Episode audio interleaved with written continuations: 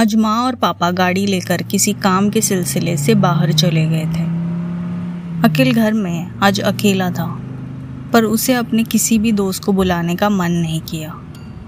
माँ और पापा किसी वीरान सी जगह पर एक तांत्रिक से मिलने गए थे। सुनिए जी। हाँ कहो ना। अपना अखिल ठीक तो हो जाएगा ना? हम्म। अरे, इसलिए तो जा रहे हैं हम उनके पास। ज़मीन पर ओम हवन अवृत था। जलती हुई आग के सामने तांत्रिक अपनी दोनों आँखें बंद कर ध्यान लगाए बैठे थे। माँ और पापा तांत्रिक के सामने हाथ जोड़कर बैठे थे और चिंता भरी नज़रों से तांत्रिक की ओर देख रहे थे। आँखें खोलते हुए तांत्रिक ने दोनों की ओर देखा और अपनी करारी आवाज़ में कहा आपने बहुत देर कर दी।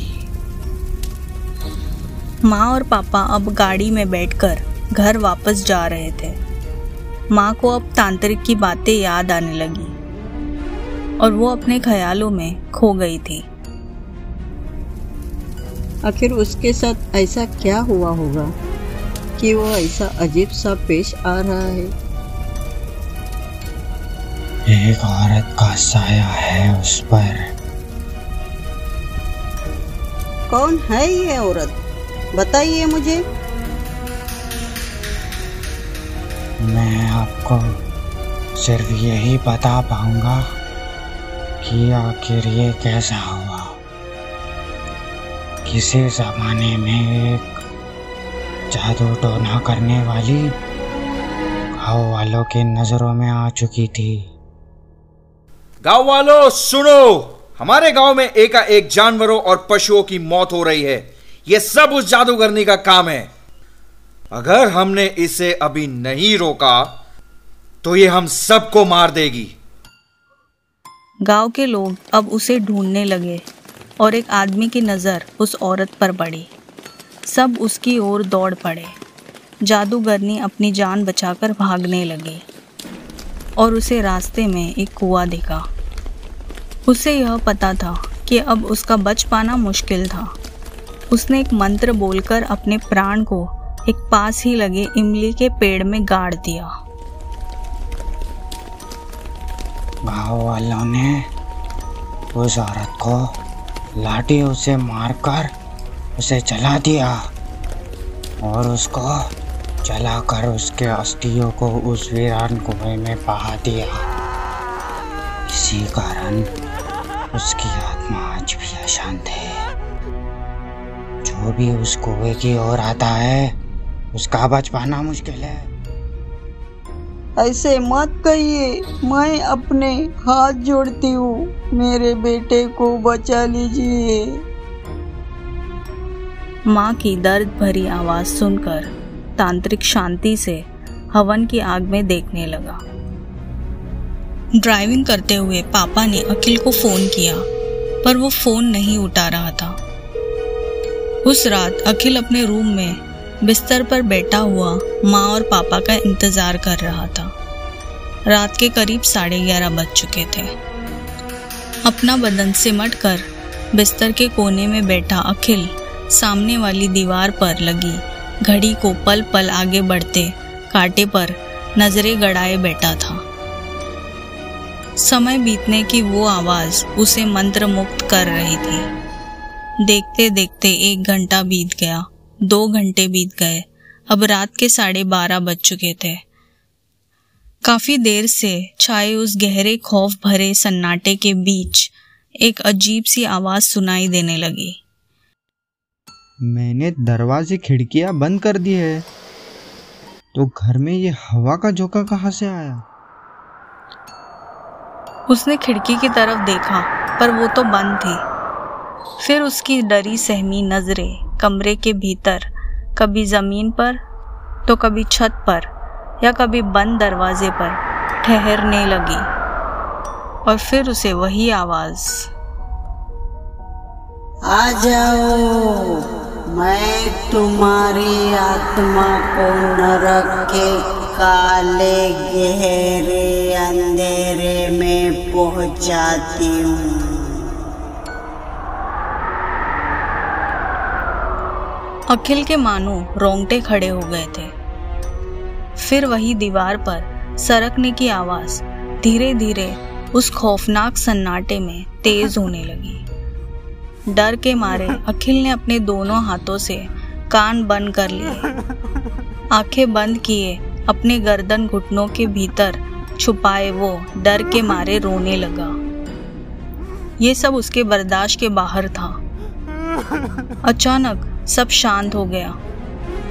उसने अपनी आँखें खोली और आँखों के ऊपर से हाथ हटाया। तभी उसे बिस्तर की दूसरी ओर किसी के होने का एहसास हुआ। उसने नज़र घुमाई तो पाया कि वो दूसरी छोर पर है और वो औरत उसे ही घूर रही थी।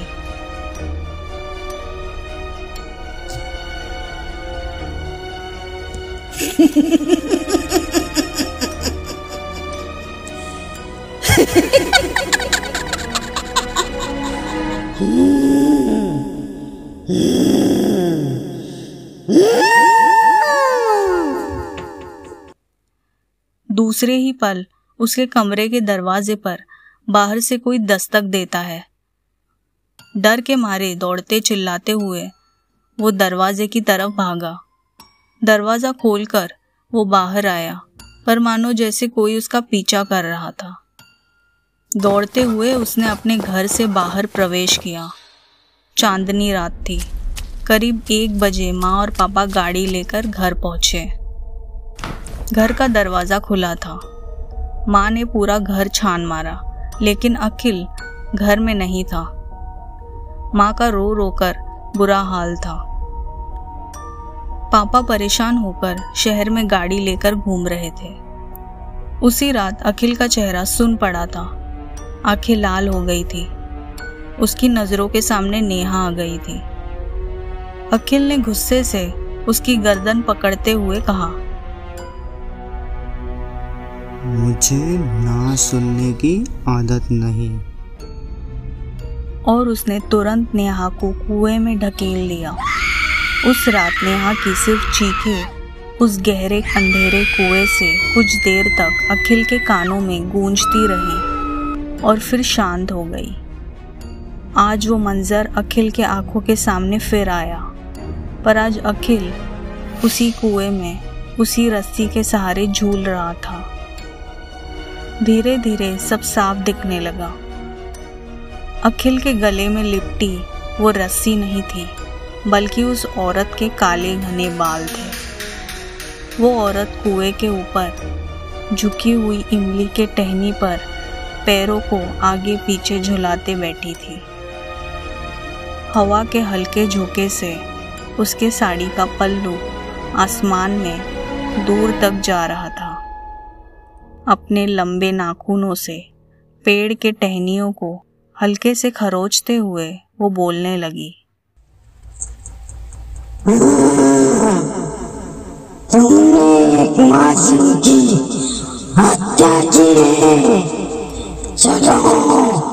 मैं तुम्हारी आत्मा को नरक के काले घेरे अंधेरे में पहुंचाती हूँ और एक अजीब सी हँसी उस रात के वीरान से सन्नाटे में गूंजने लगी। You are listening to Devil's Cat creepy horror tales directed and narrated by Tania Mayekar starring cast Akshay Mayekar as अकेल tantrik and papa Siddhi Shinde as Priya Rajeshri Mayekar as औरत अर्पित हांडा एज मुखिया background score by Tania Mayekar This work is a show of fiction. Any name, characters, places, or incidents are either products of the creators or used fictitiously for entertainment purposes only. Any resemblance to the actual event or person, living or dead, is purely coincidental. This show does not intend to defame any nation, state, individual, caste, or religion. This show does not promote any form of superstition or witchcraft and does not support smoking or drinking. Listeners' discretion is advised.